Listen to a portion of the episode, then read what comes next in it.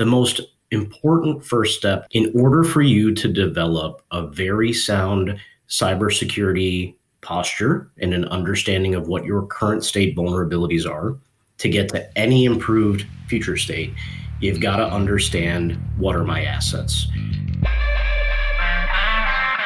Welcome to Manufacturing Happy Hour, the podcast where we get real about the latest trends and technologies impacting modern manufacturers. Manufacturing Happy Hour. Each week, we interview industry experts that are at the top of their craft and give you the tools, tactics, and strategies you need to take your career and your business to the next level. And now, your host, Chris Luecke. Hey, hey, what's up, folks? Welcome to our third installment of our cybersecurity mini-series with Rockwell Automation.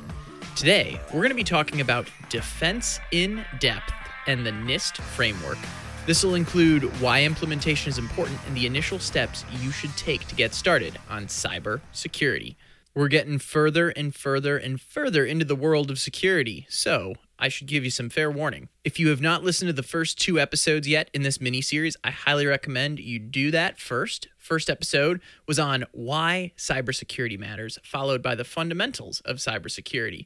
So, with that, we're going to really start getting into it a bit more this week. We're going to be talking details, so I should give you the three things you can expect from today's show. First, we get into an overview on what defense in depth is, as well as defining another important term called threat vectors. Second, we go over the NIST framework and its relationship with the three stages of a cyber attack continuum. We'll also discuss the most important first step in executing the NIST framework, and technically, you've already heard what that was at the very, very start of the episode if you were listening closely. This part of the conversation also includes some examples of successful cybersecurity programs. Finally, and this is where we really get into the meat of the conversation, the third part is the good, better, and best approaches to executing on cybersecurity. This accounts for implementation, vulnerabilities, and available timelines that companies have to create a secure enterprise. We'll go over everything from asset inventory, anti malware strategy, risk assessments that look at your overall OT readiness, as well as scalable threat detection services. I know this sounds complex right now, and you might be thinking, is this expensive? Well, we also talk about low and high capex approaches to taking on cybersecurity. This is something that every enterprise can afford to do. Now, just based on the intro and what I've told you so far, know that this episode is not high level content. This is really something that, if you're into cybersecurity, you're going to want to hear my call to action for you is that if you know someone in cybersecurity, maybe your IT manager or your chief information and security officer, forward this episode to them so that they can listen to it. You can head to manufacturinghappyhour.com slash cybersecurity to get links to this episode as well as all the other ones that we've released so far on your podcast platform of choice. And if you're enjoying this show and you want to share your thoughts, please leave us a five star rating and review at Apple Podcasts. You can get there by typing in manufacturinghappyhour.com slash iTunes. That'll take you right there where not only you can subscribe to the show, but you can hit that five star button and leave us a review that's as short as one sentence long. And I'm excited to bring back another one of my friends who's been on Manufacturing Happy Hour before, Camille Karmali. So let's head to the virtual pub, if you will, so I can get you introduced to Camille and get started on our conversation around defense in depth and the NIST framework.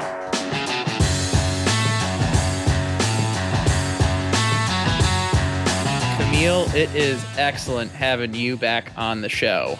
Chris, good to talk to you. Thank you. So, for those of you that don't know Camille, Camille is the global commercial lead for Rockwell's services portfolio team. He's an alumni of Manufacturing Happy Hour. And today he is here to talk about defense in depth and the NIST framework. I said that right. It's it's NIST, not necessarily NIST, correct? That is correct. All right. Well, we're we're going to need to get into some terminology just so our listeners know what those are. But let's set it in the context of manufacturing happy hour first. Let's say you and I are theoretically hanging out at Caffrey's Pub on uh, Marquette's campus, our alma mater. Totally theoretical conversation because you and I have definitely never done that before. but uh, let's say someone comes up to you and says, Camille, what, what in the world is defense in depth? What is it and how does it work? Describe it to them as if we're hanging out at a bar.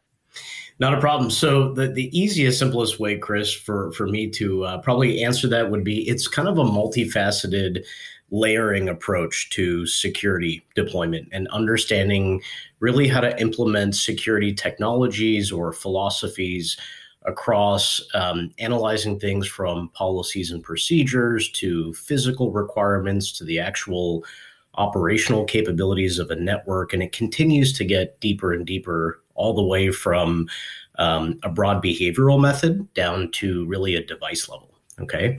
So when you think about defense in depth, think about the level of effectiveness that you'd want to deploy um, with respect to multiple different faceted areas. It could be things such as applications or critical systems or cloud security um, or things like perimeter security. So defense defense in depth takes a look at what do we believe are the critical threat vectors that may apply or attack within a manufacturing environment and ultimately understanding what the priorities and focus areas need to be as you drive compliance and projects and processes to implementing technology and people towards solving potential risk. Does that make sense? Yeah, so I'm I'm gonna recite it back just to make sure I captured it, and then maybe you can help me fill in the gaps if I miss anything. So you're you're looking at the defense approaches, you're looking at policies and procedures, you're not necessarily just looking at it from like a technical or device level, but you're also looking at it from a behavioral standpoint and how that all relates back to cybersecurity. Does that sound right? That is correct. Yeah. Yeah. So you could be looking at something very broad in terms of hey the this is this is where potential cybersecurity risk may be in my connectivity or my overall security posture as a customer you know at a single site site or an enterprise. It could be looking at, hey, what are the works in progress or things that that protect me from the perimeter of the cloud all the way to implementing firewalls and physical security. Then I get into my network or my hosting applications uh, or my endpoints, and then furthermore to my devices. Um, so it's really a step by step approach as you build out layers and you build out guarding uh, towards potential threat vectors. And I think it's probably even good that we define uh, the word threat vector. Okay. So threat vector or attack surface um, is a way of understanding kind of terminology for cybersecurity around, you know, who or what would be the possible mechanisms of cybersecurity penetration, right?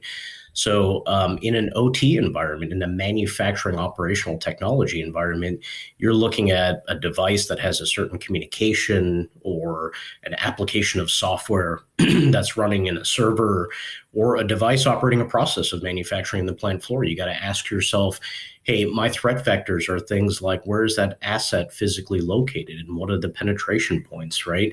Um, what's the firmware? What is my patching philosophy? Where are these applications installed? How are they communicating? And so you kind of take a look at that broad visibility scheme, right? And then you can start to really build out a defense in depth strategy based on things such as um, a NIST framework or other standards to help guide you through prioritizing what you believe those risks could be. It's interesting because the way I'm visualizing this right now, it's like there's this vertical axis and there's like this horizontal axis where the threat vector or the attack surface is kind of like this horizontal axis where you're looking at, like you said, where the assets are located, like what's the firmware, what's the patching philosophy, all these different aspects about it. And then where I, th- I feel like the term defense in depth comes from is you're looking at the layers of where your security risk might be. I don't know if that's a correct analogy, but that's kind of how I'm hearing things so far. Yeah, we often challenge customers. And so maybe I'll answer that question a, a couple different ways, Chris. So, you know, when I use terms such as threat vectors or, um, you know, attack surface or risks, we got to think about who would be the potential, well, who's the target, and then who are people that are potentially looking at creating that type of behavior, right? So we look at a threat vector to be anybody associated with, for example, a nation state. It could be something like an insider threat, so an individual working within the organization, whether they're in the enterprise world or they could be in the operational technology world that has access to things like USB devices, right, Chris, or access to ports inside switches.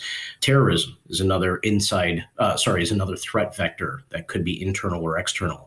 Hacktivists, we see the number of hacking related malware incidents have gone up exponentially since 2010, right? NotPetya and WannaCry being some of these that people understand from a, hey, what is ransomware and why is it impacting me so quickly? And then you've got cyber criminals, right? People that just want to do damage for personal gain, property gain, financial gain. Um, and so when we coach a customer through either deploying defense in depth or even partnering with us to put a NIST framework in place to, to mitigate, we're looking at what is the insider potential, right? What are the external advisories? Is this going to be direct from the outside world, from the internet, all the way into a plant network? Could it be directly from somebody inside the facility who has access to a port or a USB who's looking to take down an operation in the overall supply chain? Um, so there's a million different ways you can look at it. And I think that that's why defense in depth is super helpful because it could apply a standard like IEC 62443 in terms of what are my risks and vulnerabilities and how do I look at those to the NIST framework, which is all about a risk based approach eh, across a cybersecurity attack continuum to mm-hmm. what, are, what are my threat vectors. Yeah, and I, I love that you brought up the threat vectors because that was actually a topic that Steve had brought up in our first episode in this mini series. If you haven't listened to that episode yet, make sure you check out episode one in our cybersecurity mini series. But another term you brought up that I, I wanted to dive into as well was the NIST framework. Again, let's say we're hanging out at Caffrey's. Someone asks what it is. Why is it important? I've heard it referenced as a risk based approach. So I'd love you to elaborate on that a little bit. Yeah, not a problem. So, uh, NIST, National Institute of Secure Technologies, ha- has a framework that looks at critical infrastructure security. And it's really a set of standards, guidelines, and best practices to apply to related cybersecurity potential, you know, vulnerability or risk. Um, and it's divided into broad functions. And so when we talk about the attack continuum uh, that you and I have referred to on the in the past, it's kind of like before during, and after, right? Those would be the three phases. And NIST breaks it down in kind of these five functional broad topics. So, what are you doing to identify? What are you doing to protect your risk? What are you doing to detect? What are you doing to respond and recover? And each function has its own subcategories that we apply at Rockwell Automation um, a strategy, a plan, a set of technologies and processes towards to help customers figure out okay, this is what I got to go do before a cybersecurity attack. This is what I got to go do during um, a potential incident taking place. And these are the things that I can do afterwards, right? So, I'm not sure if you wanted me to walk through them or, or if that's kind of like a good, broad, high level intro to it. I love the high level intro. For those that were listening, I'm just going to recap those. So, that's identify, protect, detect, respond, and recover. Those are the five, I think, in order, right? That is correct. Yep. You know, I guess going into those a little bit, does that does that have something to do with the cyber attack continuum also, or am I jumping ahead to a different topic yet? They're both this uh, one and the same. So the identify and protect, detect, and then respond and recover take place at various stages within an attack continuum. So you can think about things like identify and protect. Those are things you can do before. So that's at the before stage of an attack continuum. And then real time assessing a threat detect type of environment, that's that's during. And then backup and recovery and incident response would be after. So what we I can probably maybe give an example, but as a customer builds out these standards, right? The most important first step that we always coach and help guide our executive teams, our customers, our plant teams towards is in order for you to develop a very sound cybersecurity posture and an understanding of what your current state vulnerabilities are to get to any improved future state, you've got to understand what are my assets to mm-hmm. do a comprehensive asset inventory type of services in order to figure out where are things located, what is connected, what is even not connected that could potentially deliver a threat long term. Priority, prioritize your opportunity for improvement across the attack continuum to get to an overall better cybersecurity hygiene. You know, we love that term hygiene, right? Think about yeah. kind of being clean. It's this is my current state. I know I've got vulnerabilities or I don't know what they are, and let me get to a future state. So yeah, in the identify and protect stage, there's so many things our customers can do as basic as starting asset inventory analysis to figure out where things are. I love how you aligned those together. And this is not the first time you've talked about the attack continuum on the show. For those listening, if you want to dive into some of the things Camille has talked about in the past, you can head to manufacturinghappyhour.com slash YouTube to access his uh, his content around the attack continuum. But I think what you just did there, aligning the five topics within the NIST framework with the before, during, and after of the cyber attack continuum makes a lot of sense. So much so that I'd love it if you could elaborate on it in terms of like a story or an example that helps illustrate that point. Uh, sure. So we, in order to uh, to protect information, for sure, I would I would not use the customer's name, but I'll give you an example across a few uh, industries. Right. So the one thing I love about cybersecurity and OT network infrastructure implementations is a lot of this stuff is is agnostic with respect to what do you do, how do you do it, and what do you apply, right? So you know, we recently worked with a life science customer who's got more than 50, between 50 to 70 facilities globally, right? And mm-hmm. this particular life science customer had an internal assessment of what they had in terms of quantified risk or potential long term uh, vulnerability.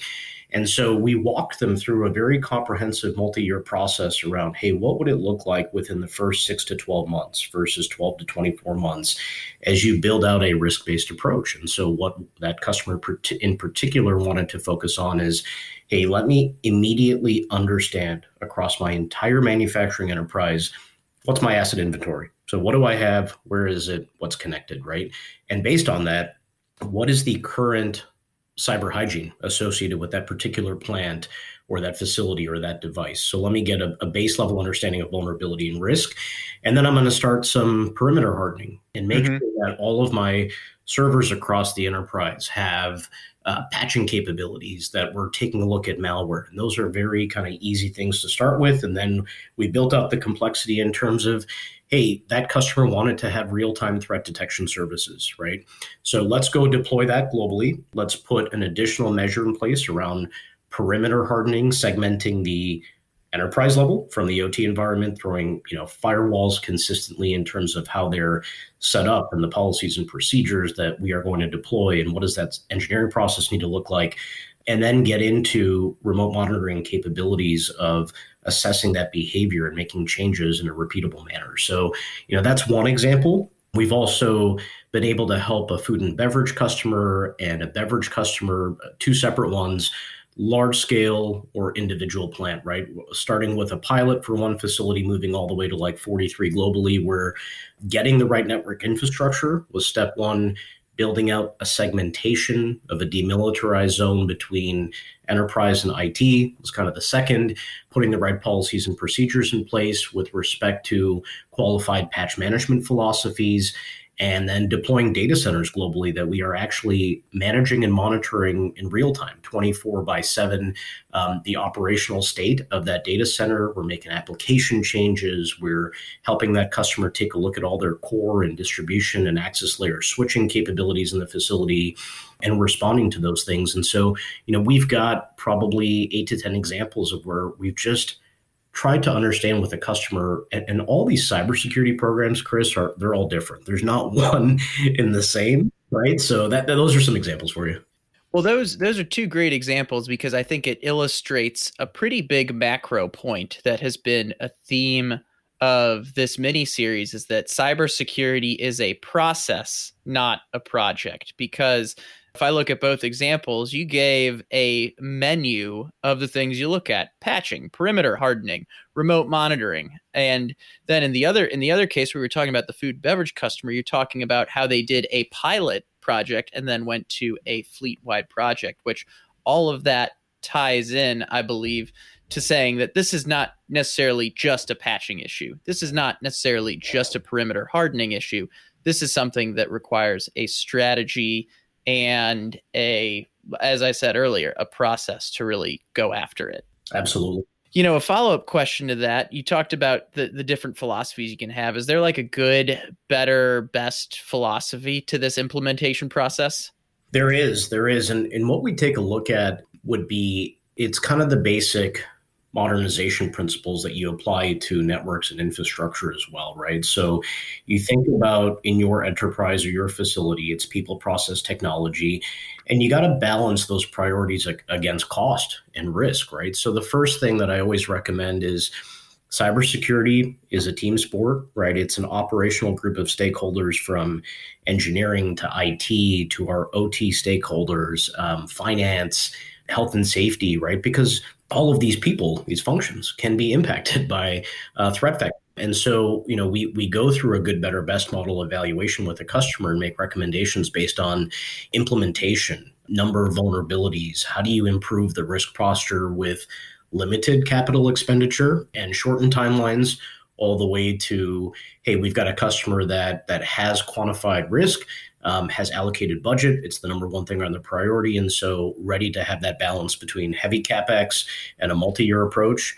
I think before I get into the good, better, best, I would say the, the deployment of cybersecurity behavior to get from the current state to the future state, the implementation of how you do that from technology and people is as equal and if so more important for organizational culture change and behavior to be adaptive, right?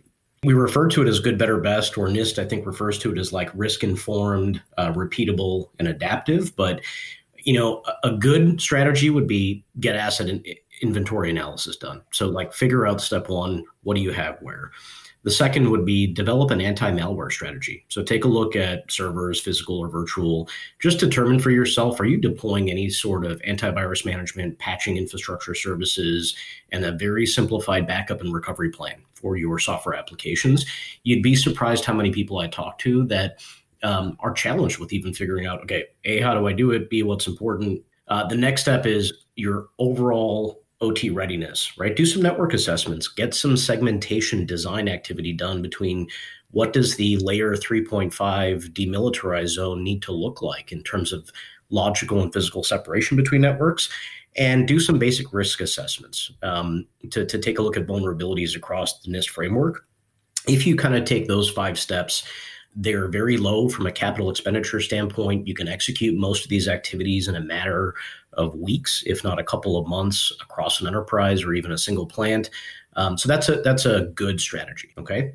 A better strategy would be if you're looking for more kind of foundational approach, you got a little bit more time, resources, capital you want to start to take a look. My recommendation would be at a comprehensive install base review, right? So, not just asset or device inventory, but you want to start taking a look at automation hardware platforms, comprehensive software platforms like modular software, MES.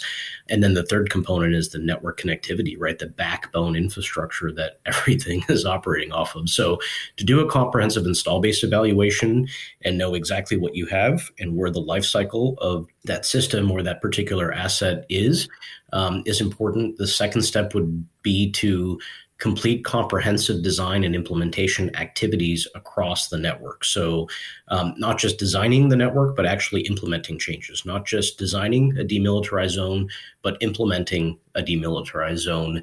Um, and, you know, for certain industries, Chris, that we operate in, we have a lot of OEMs that want to integrate into a plant operation, right? Remote access. So, implementing secure remote access is a strategy absolutely critical. Great point. Secure remote access is a huge part because that's where a lot of people get hung up. And I don't want to, and sometimes I hear make excuses around it. Like they're like, oh, you know, we're, especially from an OEM standpoint, they're like, well, we don't know how to have the conversation around secure remote access with our customers. That's a big hangup for particularly equipment manufacturers, but also the end users that are afraid to let an OEM get into their system. You're absolutely right. And if you look at um, the current world condition, you know, even with COVID 19, and we're trying to keep manufacturing operations up and running, there's so much domain expertise and domain knowledge that our system integrators and our OEMs have but it's very risky from a health standpoint right now for us to be able to get into facilities. So you can imagine an environment where SRA has been deployed, secure remote access, and people understand very clearly what are those policies and procedures, who's making the changes, who should we allow in remotely to, to access and configure differently. It's actually a service that we provide in terms of real-time monitoring and making those administrative changes on who has access from the outside world on behalf of our customers. So like that's part of the next step of SRAs to just get that done. And then I would say even go as far as the next step would be deploy endpoint uh, security measures. So, you know, whether that's um, endpoint security protection for software or devices within the, the device level network, utilizing that mentality of continuing down the defense in depth strategy, right? Of mm-hmm. to the outside world, segmentation. Now you get into SRA, then you get into endpoints and devices. And then we really, really, the next step is to coach a customer into deploying scalable threat detection services. So this is all about continuous risk management. It's all about um, analyzing any vulnerabilities or anomalies that take place if a threat were to happen, um, utilizing a software platform at scale where we can monitor right, device assets. We can take a look at the vulnerability state uh, of a customer in real time. So deploying threat detection.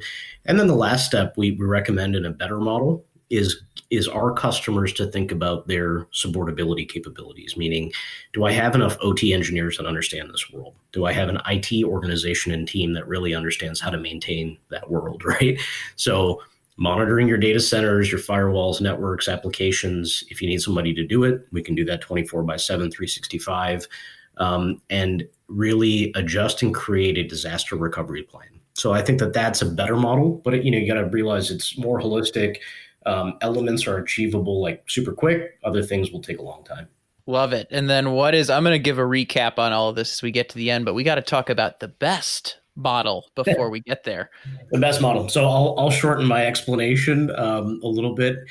So outlining a comprehensive strategy, you know, that's like a multi-year approach. This is where you're looking at a behavior of whether you're a single manufacturing customer and you're one site or you're 55 or 70 sites, right?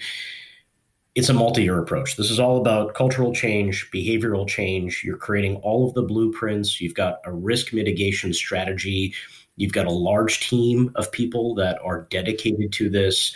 It's large financial capital planning, it's change management procedural, it's execution, it's workforce skills, meaning address the gaps or create real time behavior around managed services, developing things like inter- integrated response teams, incident response teams. You're having outside security operations centers take a look at your telemetry, right? So, meaning how am I looking at a SOC that helps me determine the state of my security operations on a minute by minute, hour by hour basis? And you're integrating those behaviors right into everything that we discussed previously. The other element of that is you're modernizing everything at the same time. So drive systems, PLC platforms, software systems, getting things standardized and from a current state, taking a look at legacy migrations over the over the course of multiple years, one to five years. We typically look at getting all the critical infrastructures for the network moved into virtual environments, standard switch technology, um, DMZ segmentation, and then like micro segmentation. So even networks within networks, how are they designed and implemented? That becomes a, the best model, right? And it's adaptive, so you you can run pilots. You can look at how do I design it for one plant, but then implement it across seventy. What's the best approach? and again, right, it's, it's not easy to do. You got to have people and resources and experience, but these are areas that we've done it before many times with customers. What I love about this, and this is a message for the manufacturing leaders that are listening to this, is this is a good, better, best approach. Because I'm just re- looking at everything that you mentioned. It's not like this is an okay, mediocre, and pretty good approach. Like everything you mentioned is a good strategy. So I don't want this to be a hang up to any manufacturing leader thinking it's like you need to go full throttle from the get go. Like in the good, you mentioned asset inventory, anti malware strategies, and overall OT readiness, where you're looking at segmentation and you know risk assessments and things like that those are all in my opinion really good activities for someone to do and a great starting point. Would you say that's a, a good way to look at this? If i'm a manufacturing leader that's listening and thinking gosh there's a lot out here but there is a way to get started Absolutely. You know, I tell you, cybersecurity is evolving, you know, in this industry. It's evolving for us as a manufacturer, it's evolving for our customers. Like we don't expect people to go spend significant amounts of time, money, and resources to always go deploy a critical, you know, a very comprehensive plan. Um, some of our industries, some of your industries as our customers right, are governed by regulatory compliance. And so there, there's not a lot of negotiation in, in food and beverage and life science sometimes.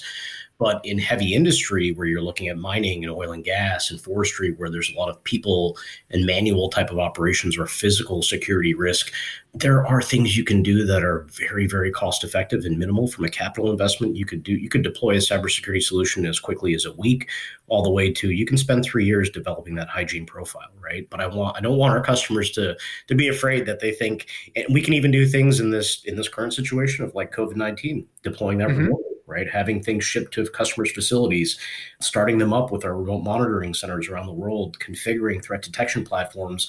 We don't even need resources really to, to do a lot of that from a customer level. So, yeah, there's there's just a ton you can do. Well, the other thing I see here as as I look at this laundry list of things people can be doing to take action around cybersecurity is a lot of this doesn't just relate to cybersecurity. There are other benefits for manufacturers, like doing a comprehensive install base review. You're mitigating your risk of spare parts and having the right things on hand. When it comes to looking at, like, in the best category, looking at workforce skills, like, that's going to help you beyond cybersecurity as well. So, this isn't like a cybersecurity task force activity. These are good things that people should be doing as people that want to achieve excellence in manufacturing in general. Yeah, and you know, I would tell you whether it's our customers' IT enterprise teams or the operational technology people responsible for IT in the facilities, you know what they're looking for, Chris, is we we've learned that it's it's being a strategic advisor, right? So whether it's Rockwell Automation or some of our other partners, you know, help me strategize, figure it out. You guys do it every day and you do it broadly, right? Show me what the practitioner philosophy is like, right? So leveraging your expertise and, and, show me the consultative way to do it. Customers need trusted suppliers, especially in this space. We've got a, a very large ecosystem in our infrastructure, uh, OT, and cybersecurity world that deploy products and technologies and, and anything. Um, and we understand, you know, I think the, the biggest benefit is we understand the terminology and the practices in our customers' IT and OT teams, and we try to sit in the middle, if you will. A lot of a lot of what I've done personally over the last three years is is coach, lead, and consult, bringing those teams together, reaching a common viewpoint. It's funny. I've I've had customers that I work with that are they're good friends now. Um, you know, that have worked with their IT counterparts in leadership positions, but hadn't talked to that individual for three years, or doesn't they don't say a word to that individual from across the table. It's this bridging the gap of knowledge and skills between both worlds, and then applying something to it, right? Well, you're bringing up a good point, bridging the gap between IT and OT, and I think that's one of the big uh, challenges we see is where getting each group talking to the other is one of the first hurdles to overcome. As we wrap up, can you help us understand some of the other key challenges in cybersecurity expertise that manufacturing leaders are facing today? Sure, I, I would say that I, I would say that the same gaps that apply to our overall state of manufacturing globally, such as workforce, workforce skills gap, could be one of them, right? I think the other could be helping domain expertise in the application of selecting the best technology or processes or people is another one. And then making sure that across a framework or an approach that these are validated against what industries are doing, what people are doing, standards are doing, these are these are the same key challenges you see for modernization of software or infrastructure. I think working with a company like us or some of our partners, really what that brings in is we can take a look at that comprehensive kind of viewpoint. The the biggest thing I see on the rise, and this is like every single industry, is just lack of long, like current state and future state subject matter domain expertise to support these operations in cybersecurity, right? So a lot of our customers, our chief executives, um, our CISOs that we work with, or even plant managers, directors, they're like, hey, I can't hire enough talent to support my OT and cybersecurity needs 24 by 7 around the clock. How can you help me? Tell me what to go do, right? Mm-hmm. Or I'm an oil and gas customer or mining customer. I've got all these remote sites and facilities. Um, I can't hire, you know, a student out of university that's willing to, you know, to uproot the family and move and and get, you know, seven hours away in a remote location and do this for the next eight years. It's just not sustainable for me, right? So what do I do? And that's why we've really been building out and scaling our managed services capabilities, not just in our core IT disciplines, applications, or Rockwell automation, you know, hardware or manufacturing install base. It's now even extending into cybersecurity mm-hmm. because customers are making much more investment to offset those gaps in the workforce skills. I've got two more questions from you, and I'll give you a hint. One of them is giving the manufacturing leaders that are listening to this a uh, a call to action, some first steps they can take after this podcast wraps up. But I do have a personal question for you first, Camille. You mentioned you've been doing this for over three years now. Why is this an exciting time for you to be involved in the cybersecurity in space? What's fulfilling about what you're doing right now and, and keeping you on your toes? Thanks for asking me that. Um, I had to pause, for a second when you asked me. So, you know, a lot of my my history in my career and my role has always been a customer facing selling role, but always as a technology strategist or a, a consultant to our customers at an executive level, developing comprehensive roadmaps around the traditional automation and software space, right? So, like things like MES and plant systems and process systems. And then a few years ago, I built up my my ITOT discipline and did a lot of consulting around modernization of networks and IDMZ segmentations, and became kind of a subject matter expert with a ton of passion around bringing those two worlds together, right? And you'd be surprised how challenging it was, and, and just the, the I found a lot of personal joy in in starting something that our customers were even still from a maturity aspect figuring out really what the right things to do were and bringing the subject matter expertise and doing a lot of proof of concepts. Like we were figuring it out together. It's not like we had all the answers. And then I got into the world of cybersecurity about 18 months ago, meeting individuals like Megan and Steve and others.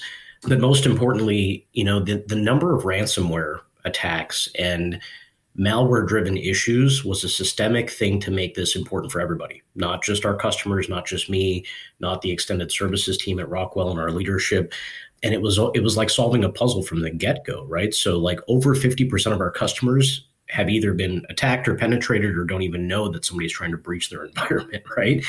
Yeah. and you're talking about 12 to 15 billion dollars of losses in the last couple of years quantified to malware and everybody's like uh-oh what do we go do and so my personal passion is again formulating that journey creating the strategy looking at a vision looking at technologies you can deploy how quickly can we do it but also I got a lot of global experience around that, whether I'm working in Singapore in Asia Pac or, you know, in EMEA where things are, are very different in Europe from a, um, a regulatory compliance standpoint. What I've learned that makes me happy is that it's a it's a it's a lot of different tools and technology sets for sure, but the behavior of the people is the same. And you know, helping people through that journey has been very fulfilling. I think for for the team, for myself, everybody. I love that. Customer centric, team centric, and the names you threw out, Megan and Steve, these are all people that, if you haven't heard them on the mini series yet, they will be on this cybersecurity mini series. Final question for you, Camille. What action would you recommend the manufacturing leaders that are listening to this take when it comes to their defense in depth and NIST framework strategies? I would recommend to all of our leaders in manufacturing, to our plant managers, to our operators, to anybody in this world, get together as a team and make sure that the roles and responsibilities, number one, everybody knows what role they play when it comes to security, right? And even lines of demarcation. I love that word is demarcation between the enterprise IT teams and our operational technology teams together. Um, there's no one size fits all, there's no single solution. Uh, but my recommendation would be if you haven't figured out your asset inventory, and vulnerability state today, that's a very quick and simple thing that is like the first thing in the identify and protect stage we would recommend. Um, and take a look at doing some risk assessments and vulnerability, right? Put some patching into place, get get the basic level of hygiene done. And then I would recommend look if you need help around that consultative journey of applying standards or applying a framework, you know, reach out to me, add me on LinkedIn, whatever it may be, right? And we'll connect you with the people globally that can help you assess the current condition, get to a better state.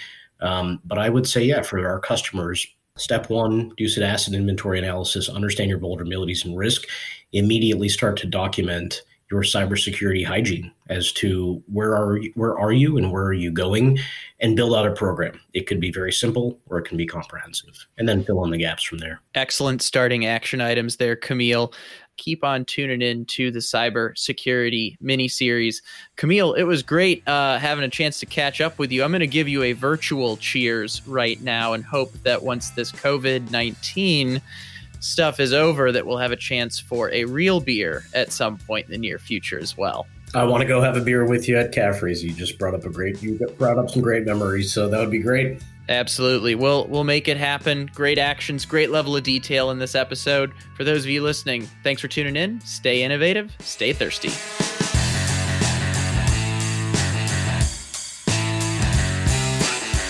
All right. How y'all doing? That was a deep one. I actually had to edit out some material at the end where I totally lost my train of thought because my brain was fried. Even though that was a ton of detail, there are still some simple lessons that can be taken away from this. Some of the biggest points I took from this episode, but not only some of the previous cybersecurity episodes we've done, are the importance of identifying your assets first and foremost, maybe even going so far as doing a risk assessment and making sure that roles associated with security responsibilities, whether that's in the IT space or the operations technology space, are defined and clear. Since you're still listening to this part of the episode, I'm assuming that you have some vested interest in cybersecurity and that you've been able to handle all the detail. Nevertheless, if you want a refresher, all the details and all the resources we've been discussing in these episodes can be found at manufacturinghappyhour.com slash cybersecurity. You'll get links to everything as well as ways to connect with all the guests that have been on these episodes. My call to action to you is if you know someone else in your organization, maybe your CISO or an IT manager, make sure to forward these episodes to them. It's pretty cool because at this point, we are almost to the finish line. We have one episode to go. We've covered why security is important, the fundamentals. Now we've checked off defense in depth in the NIST framework. And you've heard us mention it in pretty much every episode so far. Our fourth installment of this mini series is finally finally going to define what IEC 62443 is as we discuss security standards. Before we wrap up, I do have one important footnote to mention. This entire mini series is being brought to you by Rockwell Automation's awesome cybersecurity team. Full disclosure, Rockwell Automation is where I do spend my daytime hours as an account manager, but please note that Manufacturing Happy Hour is not an official Rockwell Automation podcast series. I'm just a big fan of what they do, and I love hanging out with my friends that are doing cool things around the company and for the industry in general. With that, we've got more interviews on the way and one more episode in our cybersecurity mini series. So I look forward to seeing you back here on Manufacturing Happy Hour real soon. Cheers! Thanks for listening to Manufacturing Happy Hour, powered by the Industrial Network.